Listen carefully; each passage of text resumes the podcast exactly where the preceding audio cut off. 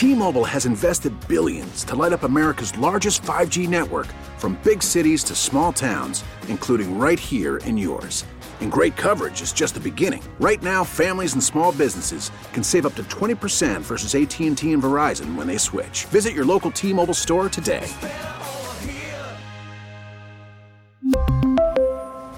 Plan savings with 3 lines of T-Mobile Essentials versus comparable available plans. Plan features and taxes and fees may vary.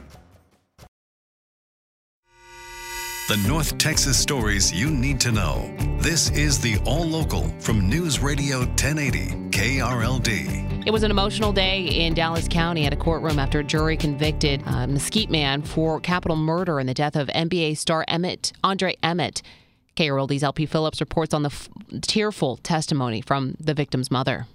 We, the jury, The first outburst came as Judge Chika Anyiam read the verdict in the trial of Larry Jenkins. guilty of the offense of capital murder. Minutes later, more outbursts as she imposed the sentence, life without parole. Jenkins was convicted of killing Andre Emmett during a robbery outside his East Dallas apartment three years ago. During a victim impact statement, Emmett's mother, Regina Oliver, berated Jenkins as she said she taught her children respect, something Jenkins showed none of the night he killed Emmett. Half of my heart is gone. And what did you want from him? Jury? A watch? He gave you what you asked for.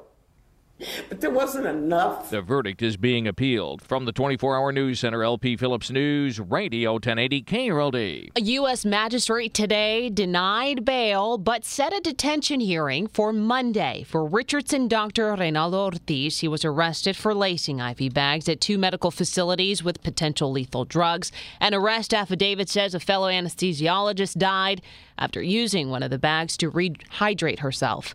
Other patients nearly died after laced bags were used during routine medical procedures. Today's court appearance was the first time Ortiz had been before a judge. He was appointed a public defender. Budget cuts in Tarrant County Police Department spurs a resignation. The police chief in Blue Mound handed over his badge during a public hearing yesterday. Dusty Steele says he resigned over budget cuts to the department, which he says is already spread thin. you know, my whole goal was to try and keep all of our people together. And, you know, we, we've got a good department, we've got good employees, and, you know, I, I wanted to take care of them, and, you know, my hands were being tied. So it was frustrating. Citing a tight budget, the city was set to cut the department's budget by $200,000. It was the second straight year for budget cuts. The city also discussed outsourcing dispatching to a neighboring community.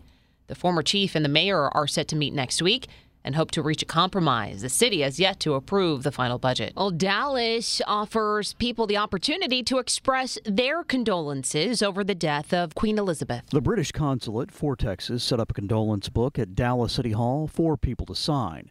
Jason Rhodes came in from Frisco to sign the book. He's been impressed by the support in Texas since the Queen's death. And it's been amazing that seeing some of the touching gestures here in the US of, you know, moment of silence, pictures of the Queen being displayed.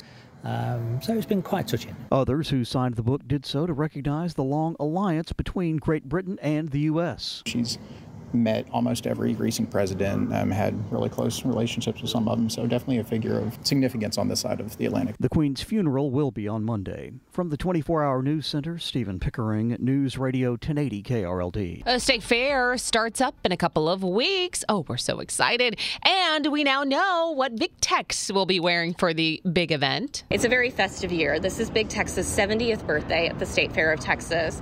And in celebration of that, Dickies has designed a fun and festive shirt, which also includes some white fringe along the cuff of the sleeve um, that'll blow in the wind as he stands up there all 24 days of the State Fair of Texas. You know, in case you were trying to like be cute and coordinate your outfit with him. Karissa Condoianis with the fair says his shirt is a navy button down with red accents and white fringe. Designers say they took inspiration from Roy Rogers and Gene Autry for a retro look. And you can check it out on our website, krld.com.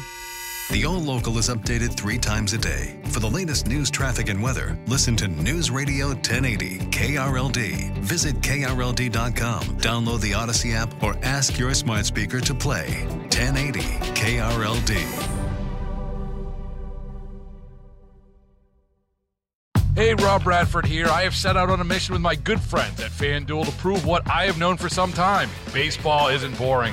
Now I have a daily podcast to prove it with some of the most notable people in the baseball world, screaming baseball isn't boring from the mountaintops or at least agreeing to come on our show. Players, managers, GMs, and yes, even the commissioner of baseball, Rob Manfred. It has been a constant wave of baseball's most powerful voices. So join the revolution. Subscribe and soak in Baseball Isn't Boring. Listen on your Audacy app or wherever you get your podcast. You'll be glad you did.